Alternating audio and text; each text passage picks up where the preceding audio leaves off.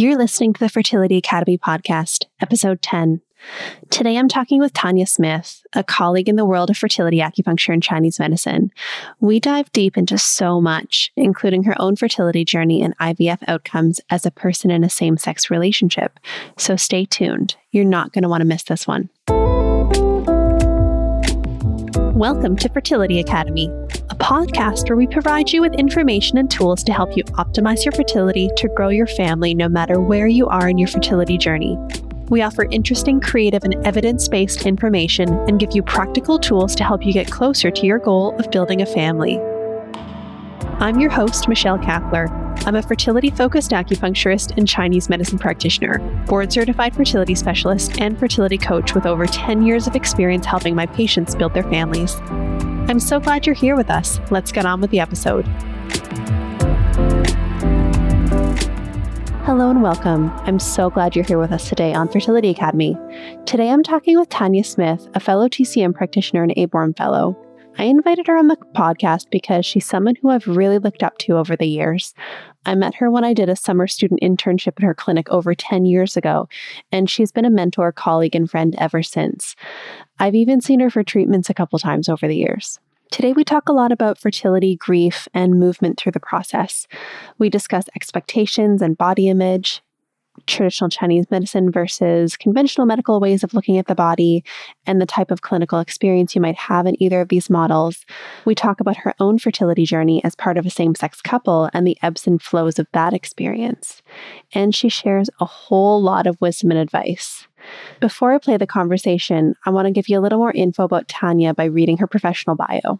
Since 2004, Tanya has focused her work on reproductive health, including menstrual health, men's and women's fertility, healthy pregnancy, and supporting new families postpartum. Having endured her own fertility struggles, solidified Tanya's resolve to pursue excellence in understanding fertility care. She became a fellow of the American Board of Oriental Reproductive Medicine to bring together her knowledge of Chinese medicine with a deeper understanding of Western medical fertility care and procedures. This has allowed her to integrate her care with fertility treatment in a productive way. It is one of her greatest joys to see a fertility patient holding their new baby in their arms, having supported them through that journey. So, without further delay, here's my interview with Tanya. All right, Tanya, thank you so much for being with us here today on the podcast. We're so happy to have you. Yeah, I'm really grateful that you asked and that uh, you find that I may have something useful to share. So we will see see what comes of our hour today. Well, Tanya, I don't know if I've told you this before, but you have been one of my greatest inspirations, professionally speaking and personally speaking. I remember what over 10 years ago, um, I worked for you as a, a summer student doing reception for your receptionist who went on vacation back in the day when you were the clinic owner at Life Cycles Wellness in downtown Toronto. And I think I worked for you for six to eight weeks or something like that. But oh my goodness, I learned so much from you during that time period as your employee about not only just how to run a practice and how to relate to people and all the ins and outs of you know clinic ownership because um, i got to see a lot of that as the receptionist but also how you talk to your patients and how you relate to them and more so how things were for you after you come out of the treatment room or after an intake or you know, things like that. And, you know, we discussed cases together and you taught me so much. And I'm so grateful for that. And I just, uh, you just have such a special place in my heart. So thank you for being here again. Oh, that's so nice. Yeah. I remember that, remember that place and those days very fondly. It was, uh, it was a big adventure for sure. I feel like it was so long ago and I've changed so much as a practitioner, you know, all the things that have happened in the interim, but yeah, it was, uh, it was a pretty neat place. Yeah, absolutely. And such a great team. Everybody that worked with you there was so incredible. And it was just such an enriching and wonderful experience for me as a student to be able to do that. Yeah, that's really great. So uh, let's jump into our conversation today. I already told our audience a little bit about you in the introduction, but I'd love for you to just tell us a little bit about yourself and how you got into what you're doing and what you're doing these days, because I know it's a little bit different than what you were previously doing. Yes. Um, so I um, got into Chinese medicine kind of as a I was searching for something in particular, and that's what I found. So I started out my my post secondary education as a bachelor of science because I didn't really know what I wanted to do, but I really loved biology and learning how bodies work and how systems work. That was all very fascinating to me. So I thought, okay, science, maybe medicine, we'll see. And after my first year in university, I just was like, this is not where I want to be. These are not, these are not my people. I don't feel, you know, alive here. I feel like it's just kind of more of the academic life. And so I didn't want to go back for my second year. Um, so in that year, I kind of told my mom, like, I don't think I'm going to go back. She's like, okay, well, what are you going to do? And she was um, looking around at different offerings in the city, and she found one called Holistic Health Practitioner, and there was an info night. So she said, why don't you go check it out? This might be a more up your alley. So I did. And uh, there was a young woman who spoke there who um, I was like, oh, I want to be just like you when I grow up. Like just what she was doing, what she was interested in. And uh, I ended up meeting her about 15 years later, actually, at a party, and was like, you have no idea how much you influenced my life.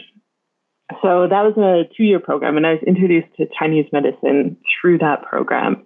And uh, that just really lit a fire for me. Like it's just the way that TCM sees the world and sees bodies and sees how everything works together made so much more sense to me. Sort of on a really visceral level. Like I just, it just fit and it matched. And I was like, this is what I want to do. So um, I finished that program and a year later was in a TCM program in Victoria. And so I had moved, I was still very young, I was in my 20s. I moved out to the West Coast. The first time living away from home, and the West Coast is a very particular vibe.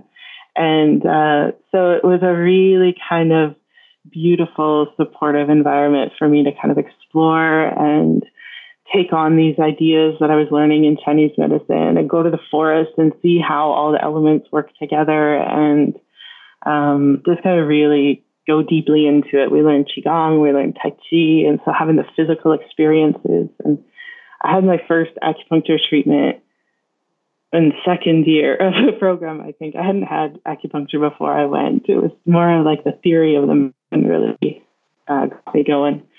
So finished that program, and then life took it, you know, sort of had its way with me, and, and ended up in Toronto with a pretty big dream to um, work in women's health. I had done some work in pregnancy. At that time, I was a doula, and I loved sort of the whole um, how the beautiful ways and supportive ways that we can intervene with TCM for people who are pregnant and uh, wanted to do more of that. And so the fertility work kind of started as a sort of um, people said, well, if you can help with pregnancy, maybe you can help me get pregnant. And so it it just kind of evolved naturally uh, from that. But that's really, yeah, that's when I came to Toronto. I had a, a real, real vision for what I wanted to create here. Yeah, I, uh, I, I, think it's interesting because my story was uh, similar in the way that I didn't have an acupuncture treatment until I started acupuncture school either. Isn't that strange how that works? It was it was similar for me that I read a lot about the philosophy behind it. And I was so inspired by how Chinese medicine just looks so differently and more holistically at the body than from what I was used to, both medically and culturally. You know, growing up in Canada, um, we kind of tend to pathologize a lot of the things that happen to us as women. You know, a lot of physiological processes that are actually normal and part of life are heavily medicalized and heavily, again, pathologized uh, here in our culture. And so it was so interesting to read another perspective on no, this is just, you know, part of life and part of the flow and part of the evolution. And that was just so fascinating to me. And I was like, I need to learn more about this. This is amazing. but I never got acupuncture until, yeah, I think it was my second semester in school. yeah. Yeah, I'm actually pretty afraid of needles. Like when I was going through fertility treatment, the blood draws were the most stressful part for me. Like of anything, having to go to the clinic and get blood draws was the worst. So it's uh yeah, like the the whole needle aspect. I was like, yeah, I'm not really I love what this medicine can do, but I, I'm having a, a disconnect a little bit with the the needles. But ones I experience it's so different than um, the other kinds of you know blood draws or injections I'd had before. It's just so so different. So different, and I think that the context uh, is really different as well. Being in a clinic where um, we're aiming to balance somebody and make them more whole and make them um, healthier every time they come in is really different than let's go inside you and look around and see what's wrong with you. It's just a very different vibe. yes, that's true. It does make a difference. So you you touched briefly on your own fertility experience. And so I'm I'm curious to ask you as somebody who really had a lot of knowledge about how fertility worked, both from a Chinese medicine perspective and also from a conventional medical perspective, because you are a fellow of the ABORM, which is the American Board of Oriental Reproductive Medicine. So you have a, a solid understanding of both. What was it like for you to go through fertility treatments yourself with that extra layer of knowledge? Did you find that it was helpful? Did you find that it was maybe not so helpful? What was it like for you? I think a bit of both. Yeah. I mean, fertility journeys are difficult when they're not going as planned in anybody's case. For me, the the layer of sort of feeling like I had some expertise in this area actually made it harder because I thought I should be able to fix it. I thought I should be able to figure out what's going on and remedy it so that I could get what I wanted. And uh, and it really there was a real sort of identity crisis around it. Like, can I reveal this to people? Because it makes me seem like I may not know what I'm doing, or that what the kind of medicine I do is ineffective. Um, I had a hard time sort of reconciling like the, all the should of it. Like this should be easier. I was young. I was only, well, you know, relatively young, 33, when I started trying to get pregnant. And uh, from, from the people that I worked with, that was on the younger end of the spectrum for sure. I didn't think there would be an issue. So the amount of sort of knowledge I had and reading I could do and research I could do, almost, yeah, it made it made it feel like I should be able to do more, or I should be doing more, or that in some way it should be fixable, and I couldn't figure it out. Um, so there was, yeah, a real loss of that self confidence with that.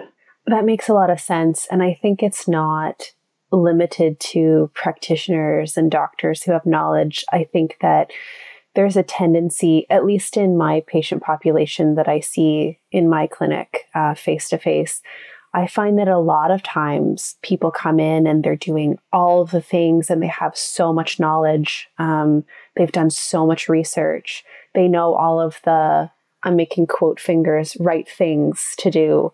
and so it's really frustrating to yeah. not be able to achieve that goal when you know so much about it. You know, even as a, a layperson, as a non practitioner, you can still gain a lot of knowledge these days with access to the internet and being able to talk to other people. And so I think it's really frustrating when we're used to being highly goal oriented. You know, I, I have this goal and I work really hard and then I achieve my goal. And it's just not always the case when it comes to this stuff. And that's really hard. Yeah.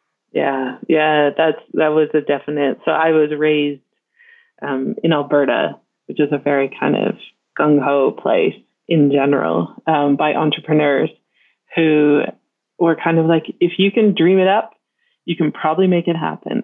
And they did. They they made a lot of things happen. And uh, so the my fertility challenges was the first time that I had really come up against anything in my life where working harder at it didn't get me the result I wanted. And that was one of the most difficult things to come to terms with. It was like, okay, I mean, when I when I was going through fertility challenges, I was seeing a bunch of different practitioners because I knew that these kinds of therapies are very supportive to my body to be able to um, bring it sort of into balance and into alignment so that it could do what I wanted it to do. So I was, every practitioner that I went to was kind of like hesitant with me and saying, like, are you sure you really have space in your life right now for this? Do you have the energy for this?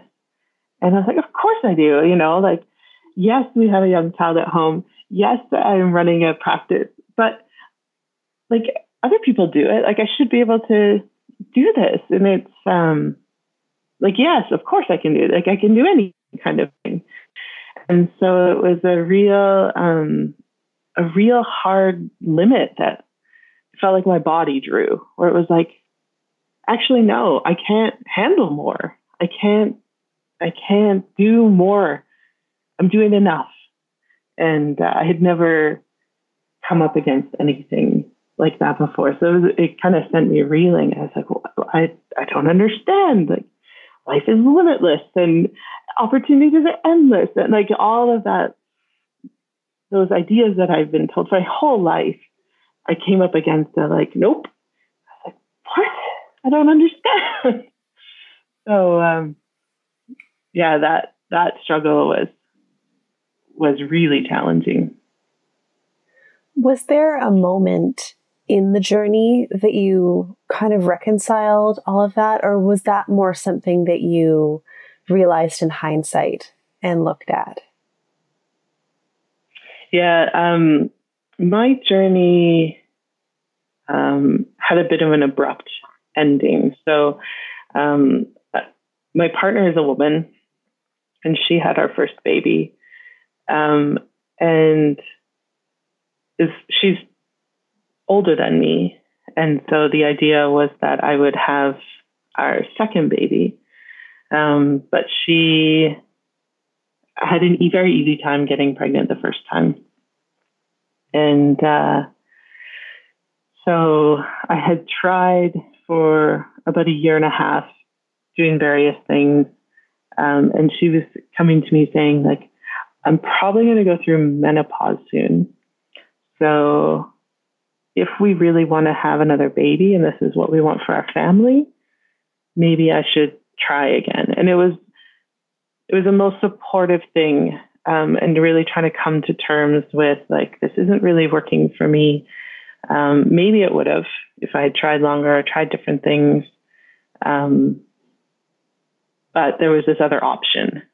And so i didn't have to decide that my fertility journey was over she tried again and got pregnant and that was kind of it like we were only having two kids and um, and so I didn't I didn't have to choose to stop trying, which I think is very um, difficult for people. I think I've lost track of your question a little bit.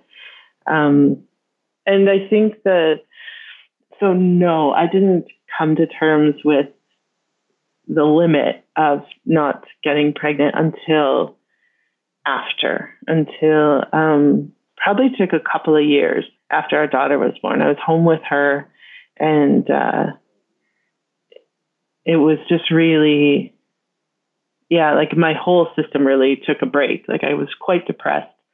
I was not very functional, and like everything just kind of shut down, so I could kind of process what had happened. It felt like, and in that time, I found. Uh, the work of Stephen Jenkinson around grief, and uh, that really helped me reframe what I was going through. And, you know, he would ask questions like, what is supposed to, and what is, you know, what is, there is no inevitable outcome in life. Like there's just what happens. And grief is kind of something that you bring with you for the rest of your life. And for, you know, like this thing that, this thing that occurred in my life will be with me for the rest of my life. And so it's a matter of living with it and allowing it some breathing room rather than pushing it away. And that was really um, helpful in so many different aspects of my life. But for sure, just kind of as I came to terms with like, okay, this is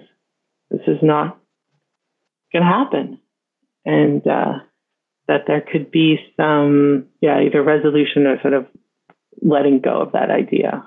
That makes sense. I think that um, that's a really important thing to consider that grieving process that has to happen. I think with each stage of fertility, I talk about this with patients and clients all the time that there's almost a death every time you proceed to the next stage of fertility treatment. So, first, you have to grieve not being able to do it on the first month. And then you grieve, um, you know, maybe having to go to the doctor and not being able to do it on your own. And then you grieve, you know, not being able to do it, quote, naturally. And then you grieve, um, you know, having to use IVF. And then there's the next stage and the next stage and the next stage. But I think that what isn't talked about as much, um, at least in our modern medical model, is that there's a lot of processing that has to go on after.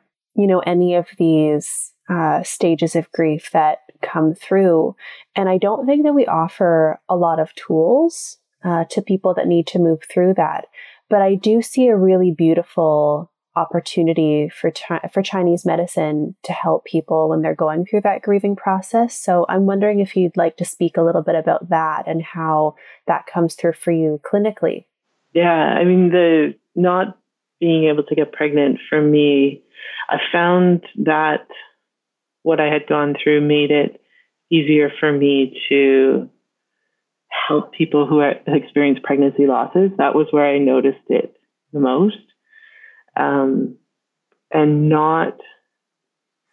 And I think the way that we hold space for people, so we create these beautiful environments and we put nice smells and nice sounds and we put ourselves and sort of um, out there into the space and make it a healing space. Um, and then we bring ourselves to the moment of interaction with the client and we listen and we care. Um, and in those moments, if we can, if we've had these kinds of experiences that have shown us that everything doesn't always work out, then we can be with them in a different way and not offer reassurance and not offer hope for next time, but really just be in the moment and allow the things that are happening in that moment to happen and not to push them away or put a lid on them or and I find that thinking about it in terms of Chinese medicine, that helps energy flow, right? Every time that we try to like push an emotion away, it's got to go somewhere. And so we tuck it away into these little parts of our bodies and we carry that with us. And that stagnates our energy over time. It causes accumulations and gets things stuck up.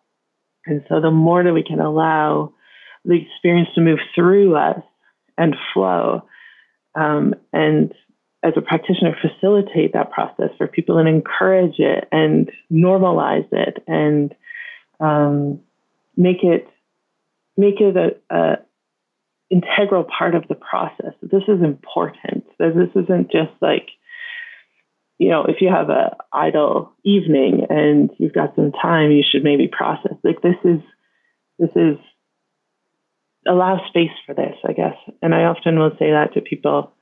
Um, they email me about losses. Like this, give this some time. Needs attention right now, and then you can, you know, make plans for next. But that really give it an opportunity to express itself.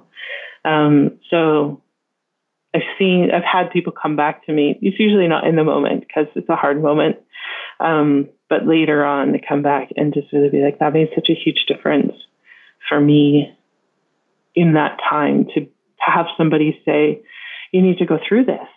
Um, and, and it's, it's got its own gifts with it.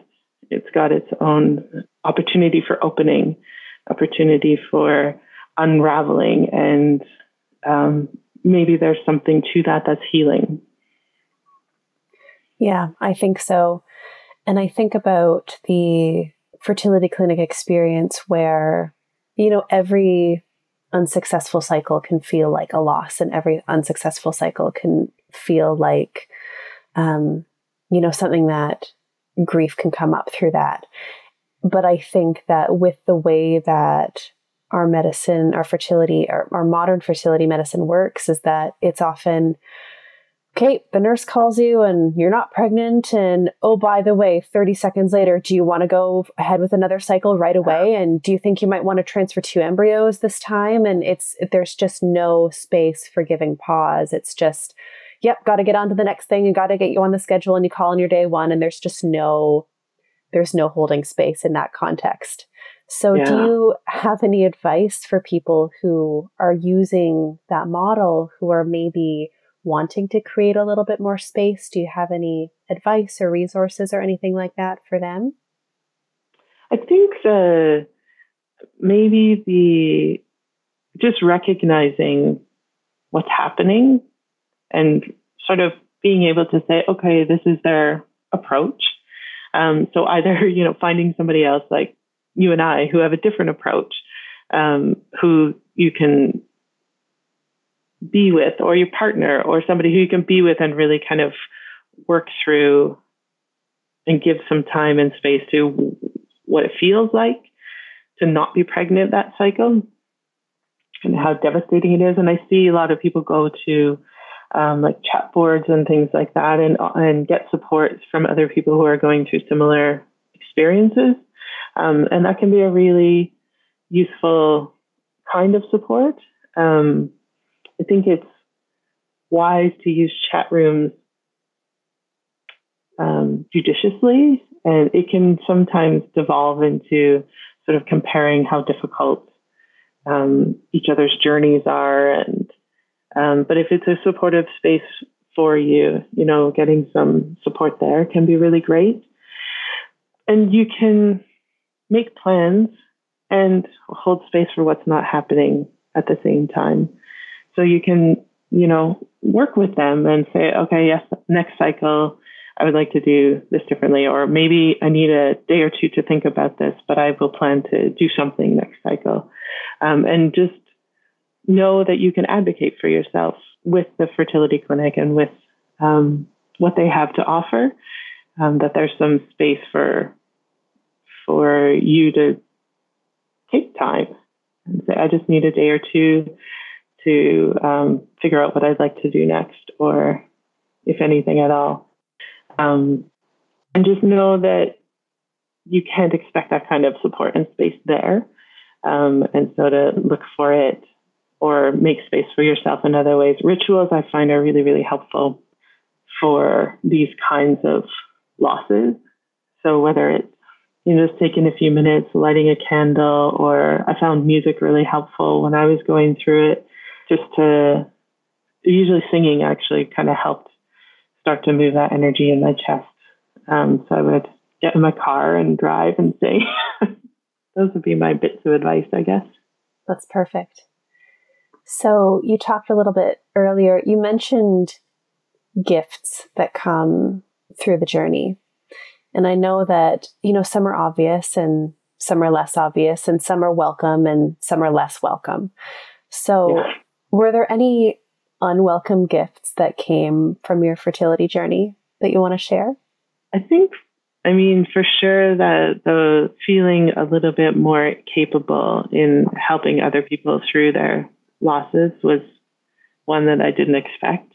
And just being able to show up in my sort of sense of failure was like to be able to not have a positive you know positive outcome and not be able to get pregnant myself, but still to be able to show up for people and um, in my imperfection was a real learning for me that I did not want, but that has benefited them, I think, and certainly myself as a practitioner. It's enriched my work for sure. Um, and then on a more personal level, I was thinking about I've ever since I was young um, I've struggled with, and this is a very common story for women in our culture. I've struggled with my body and my body image and getting my body to look a certain way or behave a certain way or smell a certain way. Like just we try to control so much about our bodies. And this experience, after some time has passed, has really brought me to a more tender uh, relationship with my body and a lot more compassion, and uh, has actually made me more compassionate with other folks um, and less judgment for myself, less judgment for other people, and just really recognizing that we're all in progress. We're all, you know, evolving, and there's no uh, there's no finish. You know, it just yeah. Yeah, health in general, regardless of what your Achilles heel is, so to speak. For some people, it's fertility challenges, and for others, it's other health challenges that they go through. But uh, as we go through our lives, it's not about reaching this holy grail of perfection. There is no such thing as perfection when it comes to health because that would equal stasis. It would mean that you're staying the same and not changing. So I think that on my very best days, I can appreciate that it's a journey and it's it's always interesting and we always have opportunities for growth through looking at our bodies and the way they change and that there's always something to work on and there, there's always something to um, improve upon and, and, get better at, um, or just to study it and look at it and kind of wonder about, you know, why that's coming up because you kind of solve one thing and then another thing comes up and then you work on that and then another thing comes up and then you work on that. And that's why I think Chinese medicine is so interesting and so beautiful because we can look at these patterns and actually put almost a, a, diagnostic quality to them. You can kind of almost look at how things evolve in the body and you can explain them with Chinese medicine. Mm-hmm. It's not just this random group of symptoms and happenings that keep coming up throughout our lives. It's like, okay, yeah, well, this happens and then this next thing happens and this next thing happens. And Chinese medicine says, oh, well, yeah, obviously that's what's mm, going to happen. That was inevitable. yeah, exactly. so, in general, um, you know, as a practitioner with a ton of experience, what have you what do you feel is the role of Chinese medicine and fertility treatment specifically? For people who are yeah. maybe new to Chinese medicine, what would you say the role is for people? Well, you kind of touched on it a little bit earlier when you um, even just describing the different spaces where the different um, types of medicine happen and the kinds of spaces that we endeavor to create as practitioners and the kind of spaces. I think we were talking about injections, uh, the kind of spaces that sort of medical things happen in and what they feel like um, in our bodies. So I think it's um, a little bit more along those lines. Uh, I think Chinese medicine's role is to is to see somebody in their wholeness and to see how the blood and the fluids and the energy are moving about their physiology and why, and just to be curious about why the symptom of not getting pregnant when all of the all of the things seem to be in place for doing so. Um, why is that showing up? Why is this symptom here? And what does it looking at the the system. This is what we do with diagnosis in Chinese medicine. We look at the the entirety of their picture, not just in their physiology, but also in their environment and what's around them and what's influencing them and how that's all expressing itself in their physiology. And then we we come alongside them and say, these are the ways that we can help shift how your system is working so that his natural, healthy expression can be expressed. And I always tell people when they first come to see me, like, worst case scenario, you'll feel way better when, you know, when we finish working together for however long that is. Um, there, are, there will be happy side effects to everything that we're doing here, whether it's the acupuncture or the herbal treatment or the cupping or the um, just the experience of being together, all of that's going to have a good a good outcome. And uh, and so when we think about using it with assisted reproductive technologies, um, partly we're bringing that sort of space for them, but also we can begin and studying to be a member of the of the American Board of Oriental Reproductive Medicine um, helped me to understand the things and the therapies that assisted reproductive technologies are offering in terms of Chinese medicine. Like, what is the energetic of this type of medication, and how is that in different kinds of people?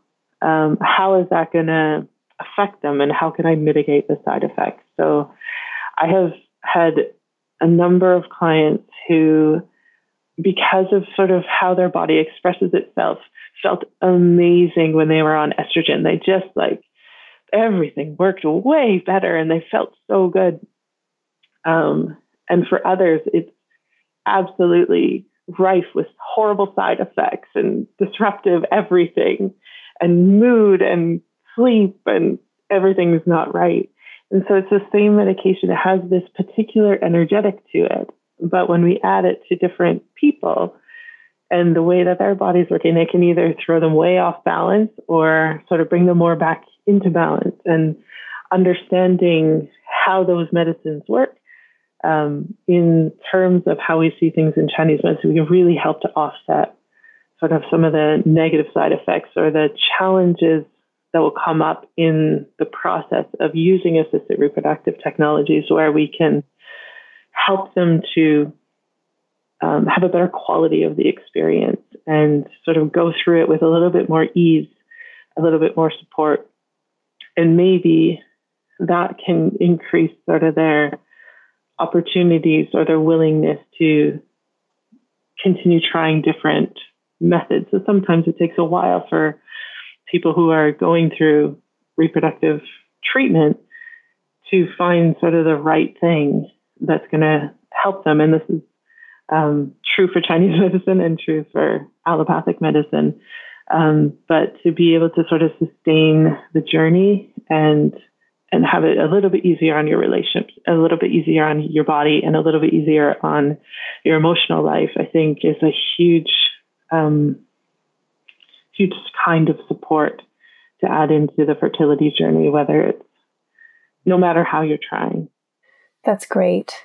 Um, I love the way you said all that. Thank you. I feel like those are all the thoughts that are in my head too, and you just put it all so beautifully. but I do, I do want to back up for a second because you talked about that first appointment with a patient or potential patient. And you talked about how, you know, even if we stop work together, um, or no matter when we stop work together, at the very least, you're going to feel better. At the very least, you can expect for things to improve in that way. Um, and so I think it brings up an interesting question because in those initial appointments, I often get, well, what are your success rates? And yeah. what is what are the success rates of acupuncture? Um, you know, like people want to know percentages and numbers and studies and things like that. And I think it's really challenging to answer those questions. First of all, because there are a lot of different reasons why people seek fertility treatment. A lot of different reasons. It could be anything from a cancer diagnosis to unexplained infertility to male factor to you know a situation like yours where there are two uteruses and, and no sperm and so you need to seek treatment for that reason.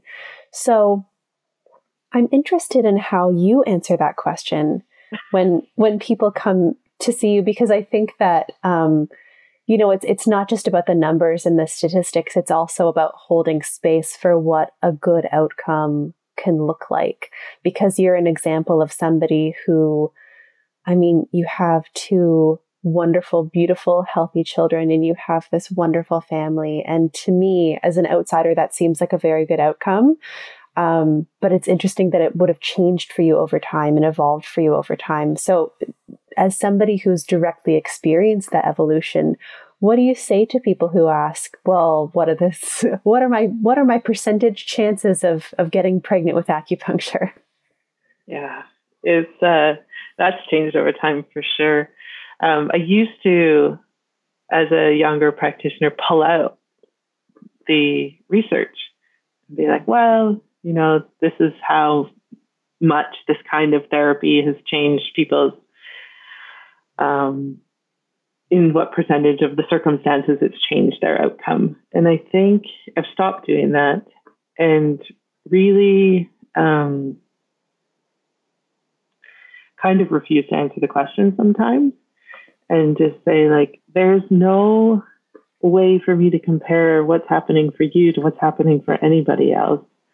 And that's true. And it's not just kind of a cop out it's really true. And it's kind of what I was describing before. Like we look at somebody's physiology and their own quirks, and then we look at their life and their environment and their history and what kind of impact that's bringing forward. And then what kind of stresses are they experiencing? What kind of food are they experiencing? What kind of living environment? What kind of support do they have? What is their quotient of love, relationship? Like all of that plays into what's happening in their physiology. So there's no way for me to say, well, everybody who I've treated with PCOS took six months but eventually got pregnant. It's just not true. And even the people who come with PCOS are all different. Like each, they could have PCOS for a number of different reasons and they show up really differently. And we call it patterns in Chinese medicine, where we look at somebody's physiology and we say, hmm, your system tends to be out of balance in this particular way, or these two organs seem to be kind of a little off. And so we're going to work to bring those back into alignment. And it's not, um, and so it's expressing itself in the fertility challenge. challenges.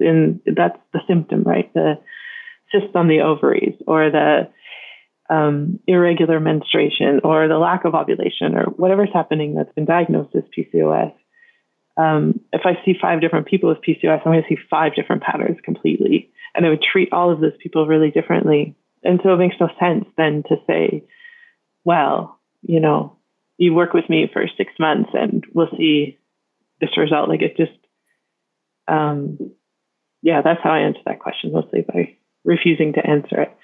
And I think um, what, pe- and I, I've really spent some time thinking over the years, like, what are people actually asking me when they ask me that because they don't actually want to hear more stats. I get so many complaints from people about the statistics that they're told from their physician, which are often sort of more on the negative side of things. Um, but I they they don't actually want to hear what percentage of people this works for. What they want to know is, do you know what you're doing and can you help me? And so I tend to answer that question more like, this is what I see in you.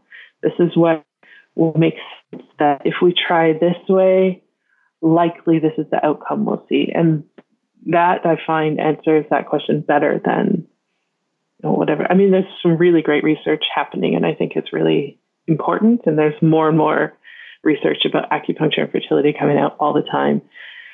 And one of the ways I stay abreast of that is by being a fellow of the, the American Board of Oriental Reproductive Medicine, because that's sort of the interface where the research and the the expression of that is happening.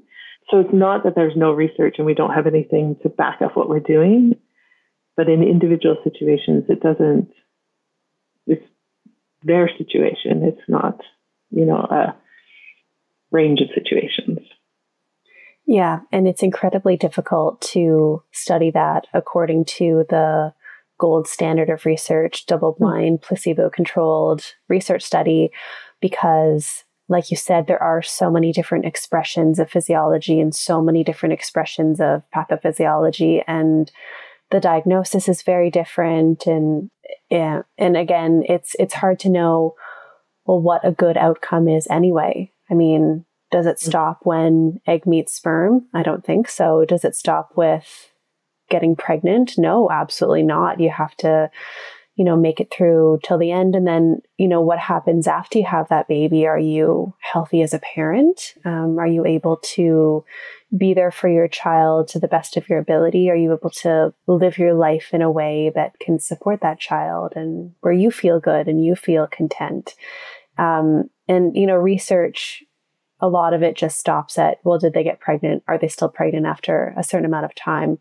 Some of the research looks at live births. I think we're seeing that more and more, but uh, it, it's limited for sure. So I like your explanation. That's that's good. oh. Yeah, I think it's. Uh, yeah, I just you know I have so much compassion for people who are going through fertility challenges and trying to figure out what to do, trying to figure out what to do about it, and who are the experts to go to, and who's going to be able to help them, and what's going to work for them and and uh, having to do all that in the context of a life that's already full. And you know often there's a relationship although not always. Um, there's always almost always work to contend with and you know extended family like life is already happening. And then this big challenge comes and i just it's really really difficult. And it hits people in a different way than you know say they wanted to become a tennis player and they just, you know, ended up really sucking at tennis and there was nothing they could do about it. It hits you in a really different way, almost fundamentally, not being able to get pregnant when you'd like to be. Like a real visceral kind of core level. I want to say kind of pain almost like it's it hits you in a very different way than other other challenges in life for sure. And maybe most medical challenges feel this way, but yeah, certainly.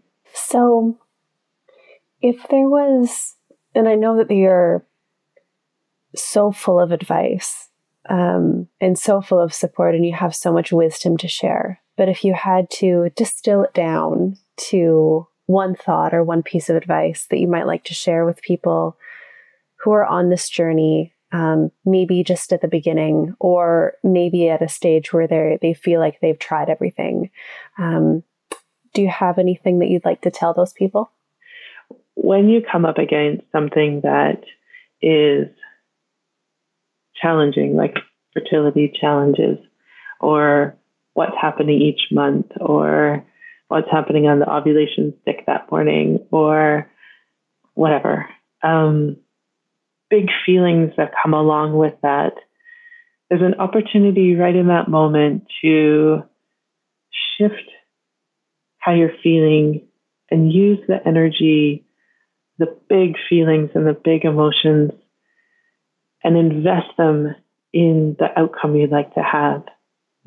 Not that um, that's the only possible good outcome, but in that moment where you see you're not ovulating again that day, use those big feelings as a reassurance that this is really important to you and that you are doing the things um, to move you along the journey and that um, you can use the big feelings as a sort of a, like a reassurance or kind of recommitment to like this is really important to me and I really would like to see this happen as opposed to thinking about it as like, oh, it's just not happening and feeding that aspect of things, but giving that opportunity to sort of shift it and say, like, wow, these feelings are so huge. I really, really want this.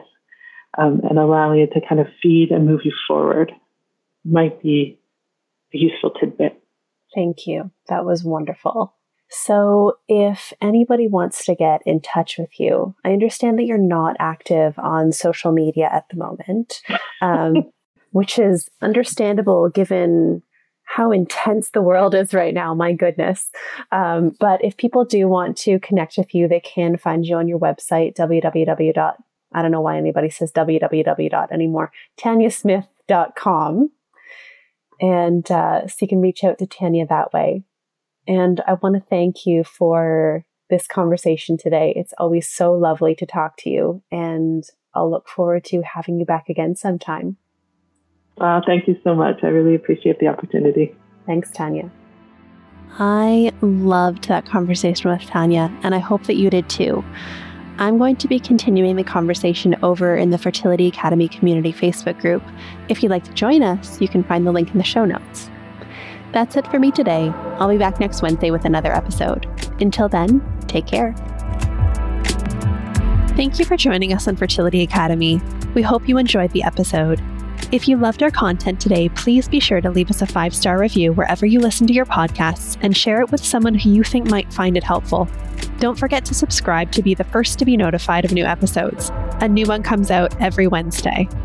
To keep in touch with us and to continue the conversation, you can find us over on Instagram at Fertility Academy or join us on our private Facebook group, the Fertility Academy Community. Both are linked in the show notes today. Until next time, have a great week.